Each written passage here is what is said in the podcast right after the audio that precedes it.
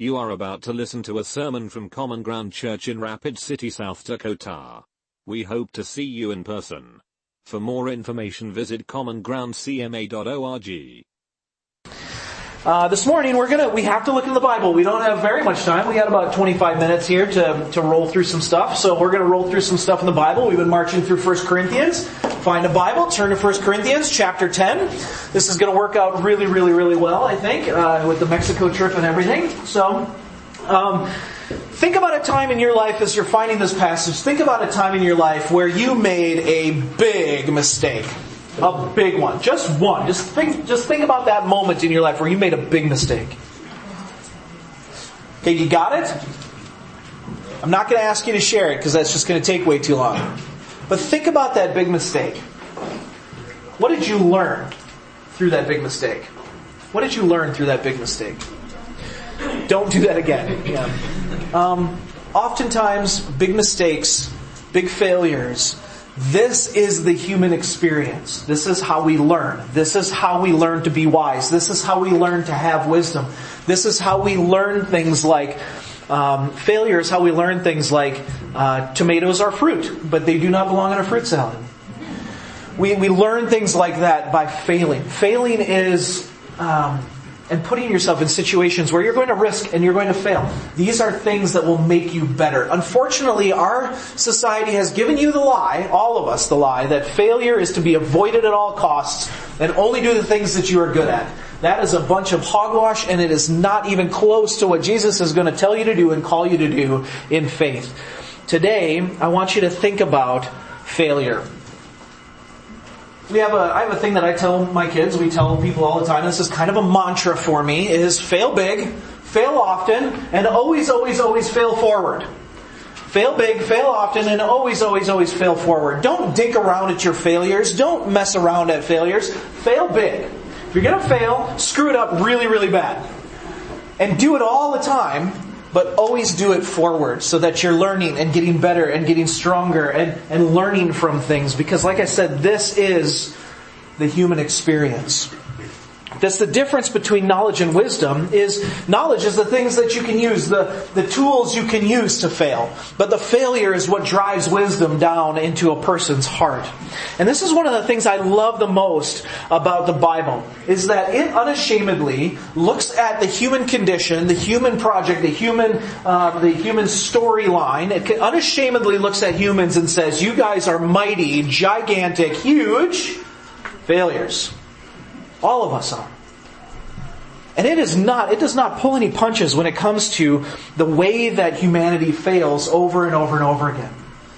And I think there's something so powerful in that. If you read this book from the beginning to the end, you are going to see that God is faithful, God loves you, God comes after you, God chases after you, God brings you sometimes consequences and difficulty in order to train you. And guess what? You will always take that love and fail with it. And this is the beauty of God's grace to us. In 1 Corinthians, Paul is going to address this today. And he's going to address what is the purpose of the entirety of this book, particularly the Old Testament, the stories of old. What is the purpose of the stories of old? Why are they there? Why is it that we share about the common, the common experiences that we have, not just the common experiences with the Bible, but also the common experiences we have with each other? There is something really powerful in all of this. So we're going to turn to 1 Corinthians chapter 10, and I'm going to read a little bit. We're going to talk a little bit and uh, make a few applications and um, and pray and, and get on our way here. Acts chapter Acts. Turn the wrong. I failed already. Look at that. Learning. Woohoo! Uh, 1 Corinthians chapter 10 says this. For I do not want you to be ignorant of the fact, brothers, that our forefathers were all under the cloud and that they all passed through the sea. They were all baptized into Moses in the cloud and in the sea. They all ate the same spiritual food and drank the same spiritual drink, for they drank from the spiritual rock that accompanied them, and that rock was Christ. Nevertheless, God was not pleased with most of them. Their bodies were scattered over the desert. Ooh, that's daunting. Verse 6. Now, these things occurred as examples to keep us from setting our hearts on evil things as they did. Do not be idolaters, as some of them were, as it is written. The people sat down and eat, to eat and drink and got up and indulged in pagan revelry. We should not commit sexual immorality as some of them did, and in one day 23,000 of them died. We should not test the Lord as some of them did and were killed by snakes, and do not grumble as some of them did and were killed by the destroying angel. These things happened to them as examples and were written down for us as warnings on whom the fulfillment of the ages has come. Now in verses 1 through 11, there's this beautiful thing that's happening here. Paul is talking about, look at all the stories that you know. Look at all of the history that you know about your people. Look at all these people in verses 1 through 11. And he says, hey, the purpose of these stories is they serve as warnings to you. Learn from other people's mistakes and failures. Learn from them. Learn from your own failures and learn from the fact that your forefathers failed big. They failed often. Now you fail forward. He continues though, verses 12 through 13. He says, So, if you think you are standing firm, be careful that you don't fall. No temptation has seized you except that which is common to man, and God is faithful. He will not let you be tempted beyond what you can bear. But when you are tempted, He will also provide a way out so that you can stand up under it. See, and what happens here is in verses 1 through 11, he warns about the people in the past and he says, hey, these guys, they serve as an example. Their life is an example. Well, here's the deal. Most of us think, yeah, that's good for them, but I'm pretty dang good. I think I'm kind of perfect. Paul's going, no, no, no, no. You have to remember, it's not just about them. These stories are examples because that is exactly what you will fall into. The same temptations, the same issues, the same, the same things that wrapped them up, the same sin issues that wrapped them up and detracted them from following God Almighty, they are things that are common to all men and they will come to you. They will come to you. And so he's talking about learning from the failures of others. Kind of a universal warning. You are not as strong as you think you are. Pay attention to your own walk and to your own life. And then he continues, therefore, so because of all of this, my dear friends, Flee from idolatry. Now he goes back into this conversation from two weeks ago that Justin talked about, about idols and idol worship, and Nick highlighted as well. But walk away, flee, run, run from idols. I speak to sensible people. Judge for yourselves what I say. Is not the cup of thanksgiving for which we give thanks a participation in the blood of Christ? And is not the bread that we break a participation in the body of Christ? Because there is one loaf, we who are many are one body, and we all partake of the one loaf. Consider the people of Israel. Do not those who eat the sacrifices participate in the altar? Do I mean then that a sacrifice offered to an idol is anything? Or that an idol is anything? No, but the sacrifices of pagans are offered to demons, not to God, and I do not want you to be participants with demons. You cannot drink the cup of the Lord and the cup of demons too. You cannot have a part in both the Lord's table and the demon's table. Are we trying to arouse the Lord's jealousy? Are we stronger than He? Everything's permissible, you say, but not everything is beneficial. Everything is permissible, but not everything is constructive. Nobody should seek his own good, but the good of others. Eat anything sold in the meat market without raising questions of conscience, for the earth is the Lord's and everything in it. If some unbeliever invites you to a meal and you want to go, eat whatever is put before you without raising questions of conscience. But if anyone says to you, this has been offered in sacrifices, then do not eat it, both for the sake of the man who told you and for the conscience sake. The other man's conscience, I mean, not yours. For why should my freedom be judged by another's conscience? If I take part in the meal with thanks, thankfulness, why am I denounced because of something I thank God for? So whatever you drink, or whatever you do, do it all for the glory of God. Do not cause anyone to stumble, whether Jews, Greeks, or the church of God. Even as I try to please everybody in every way, for I am not seeking my own good, but the good of many, so that they may be saved. Now, what Paul rolls into here is he talks about the Old Testament. He says, hey, these guys, their stories have been written down for your benefit as a warning to you.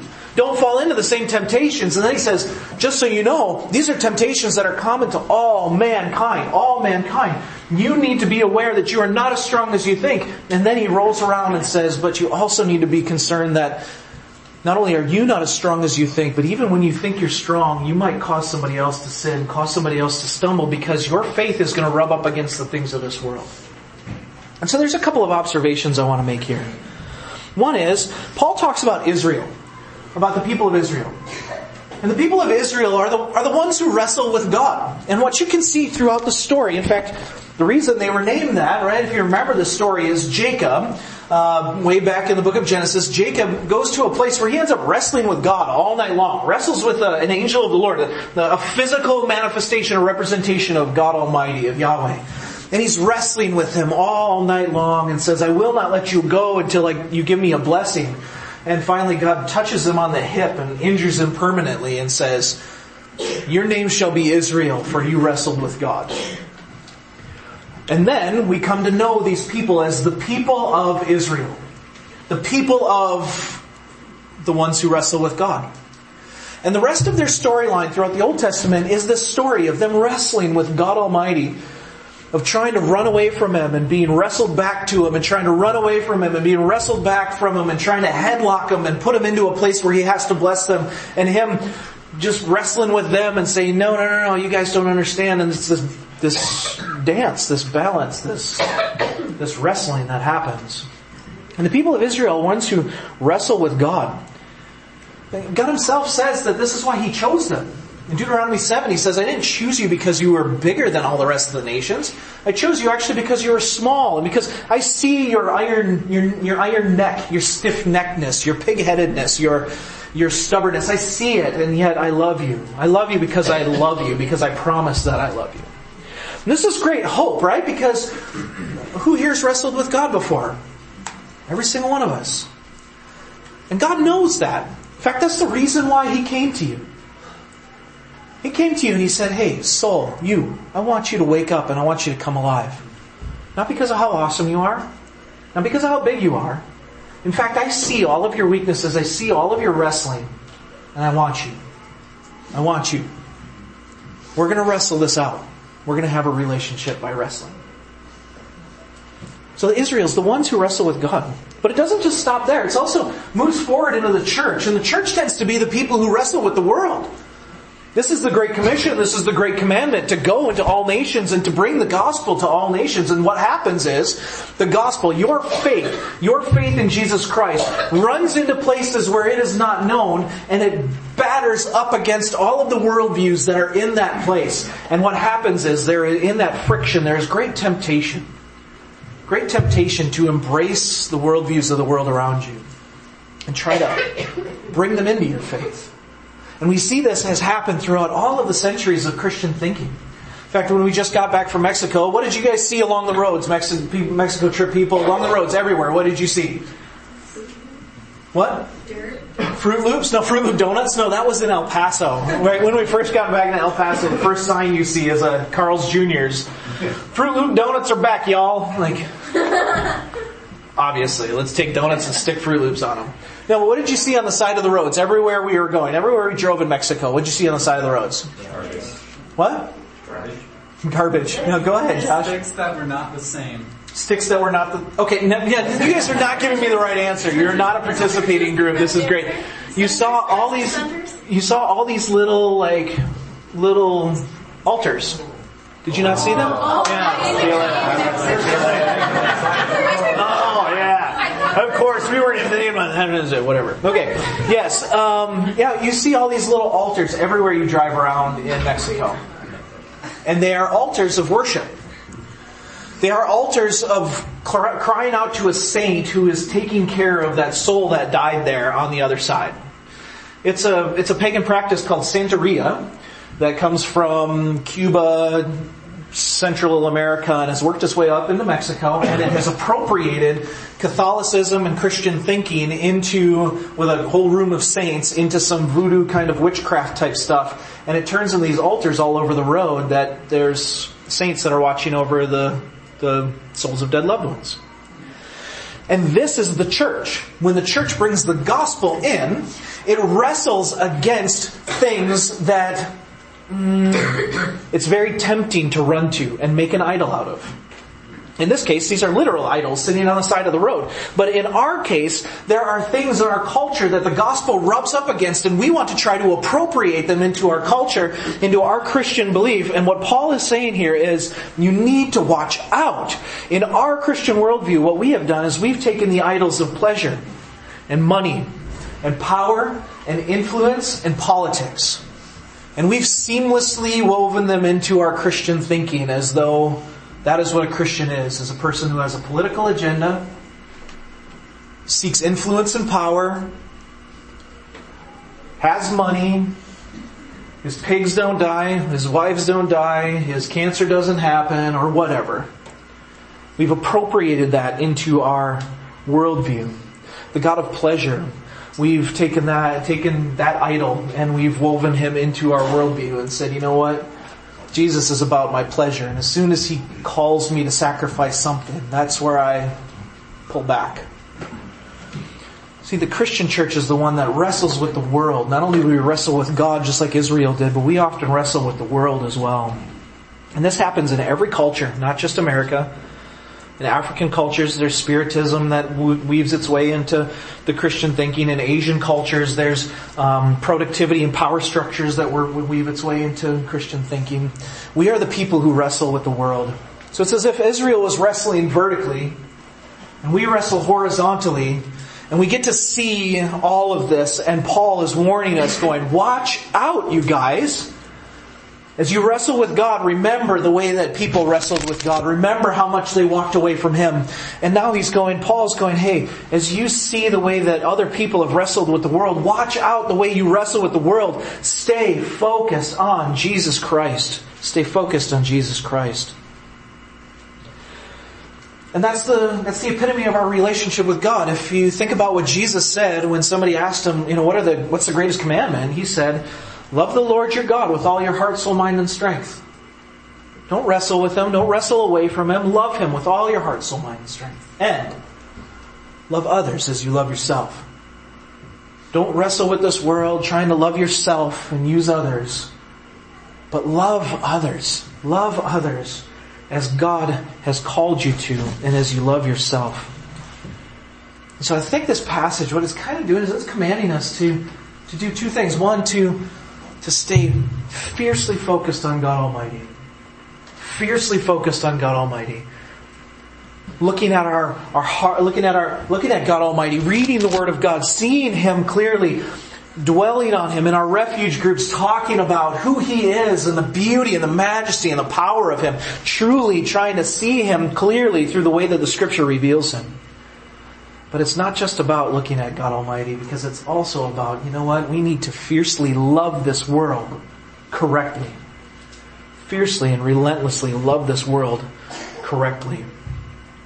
We need to go to people you need to sit down and eat with them. Have conversations with them. Talk to them about issues. Ask for their forgiveness when we step on their toes sit down and have an actual cup of coffee and a conversation and ask them what they believe about the world around them. This is how we love the world, but the problem is, is because we've been inundated and we've woven in this God of comfort and this God of pleasure, it's awkward for us to have that conversation. Why? Because we're going to make someone uncomfortable and we might make them not enjoy their day so much.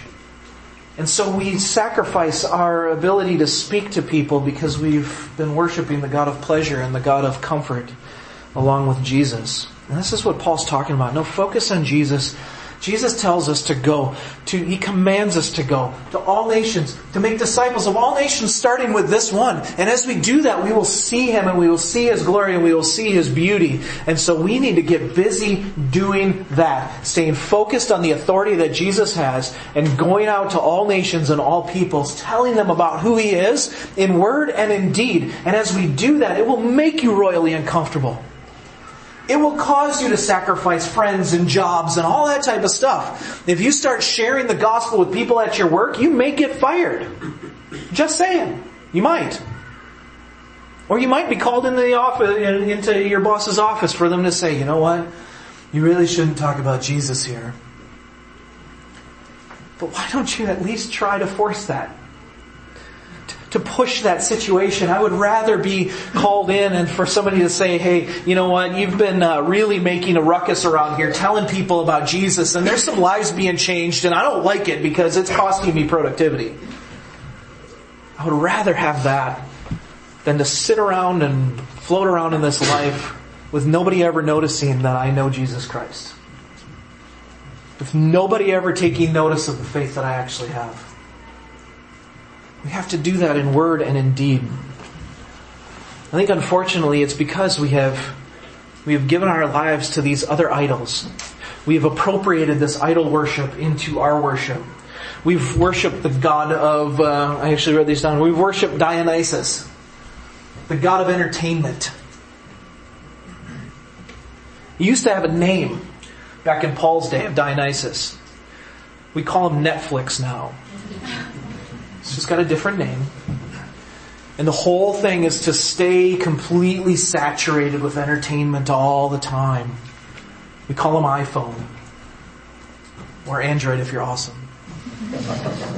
Just kidding. Or we've worshipped the god Themis. God Themis. The god of political influence.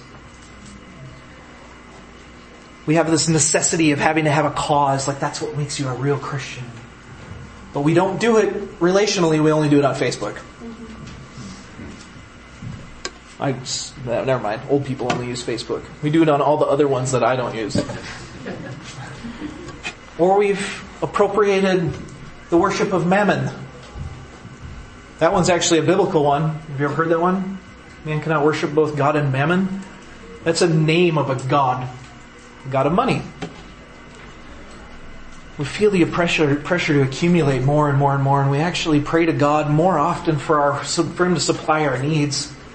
In a culture where we've never starved in a single day.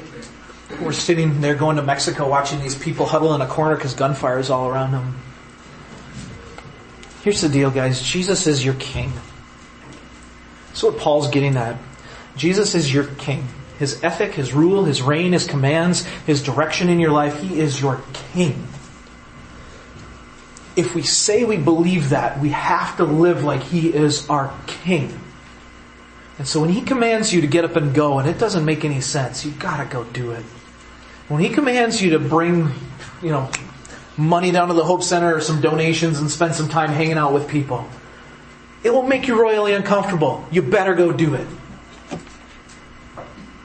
When he commands you to get up and share with your neighbor, or to pray with somebody at work, do it at all costs because Jesus is your king. Jesus is your king. The way we see Jesus really matters. It affects our life. It changes who we are. And here's the beauty of it all, and this is the thing that is an uns- unspoken thing, but those of you guys who went to Mexico, I'll just address you one more time, then we gotta get up, we gotta do some singing. Those of you guys who went to Mexico, did you feel great about what you did by the time you were done, or at least two days afterwards? Did you, did it feel great to have gone? Was it good to go? Thumbs up or thumbs down? Thumbs up? Jake's thumbs middle, right? yeah. It was pretty good. Joey, did you want to go before you left? Uh, no. I'm picking on him because Monday before he was panicking. Sunday before he was panicking. Three weeks before. Three weeks before he was panicking, particularly because he didn't have a passport. And then it became the passport was not coming, and he was starting to think, "Yes, I don't have to go." And then the Monday passport came. And there was a little mild disappointment that your passport came, wasn't there? Yeah, a little bit, because now you had to go, right?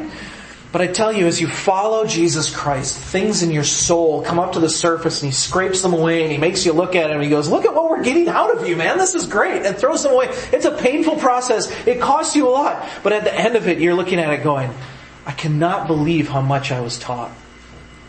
I cannot believe the person I am now versus the person I was 10 days ago. Incredibly powerful.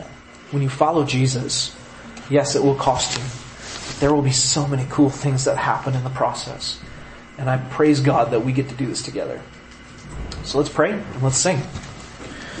Jesus, thank you for being the one who has taken all of these has taken sin upon yourself, has taken our lack of direction and drive upon yourself, the one who has taken all of the, the weight of the world upon yourself, the one who has taken our lack of uh, doing, being able to accomplish and do anything upon yourself, and you have said in your word that you will pour your spirit out into us as we stay abiding in you, as we cling to the vine, you will give us your spirit and as you give us your spirit, we can accomplish things, we can do things, we can see things, we can be changed by you. And so I pray for my friends here, all of us, included, including me, including my family, everybody, that as we go, as we move, as we take risks and have faith that we will see you and we will be changed by you. And we will look at ourselves, be able to look at ourselves and say, my goodness, what a different person I am today than I was years ago. That we won't be satisfied with who we are right now, but we will look at ourselves and go, I need more of Jesus. I need to be changed more. I need to be deeper into Him. I need to see Him more. I need to see and feel His presence more. And I can only do that as I follow Him and obey Him. And Lord, I praise you for those who are here who are doing that those who are having conversations with people and praying for them and asking them about their lives and asking them if they can pray for them and, and, and telling them about you and showing them their faith. Lord, there are many here who are doing that and I'm so encouraged by that. I pray that you will bless their work. And Lord, we pray for our friends in Mexico as they try to shine a light in an incredibly dark place. That you will empower them and equip them that you will give them all the blessings of the fruit of the ministry that they desire so wholeheartedly. And that you'll show them their love, show them your love, and the fruits of their love. Lord, we do love you and we give you our lives. In Jesus' name we pray. Amen. Thank you for listening. We hope you have been blessed. Please join us again at Common Ground Church.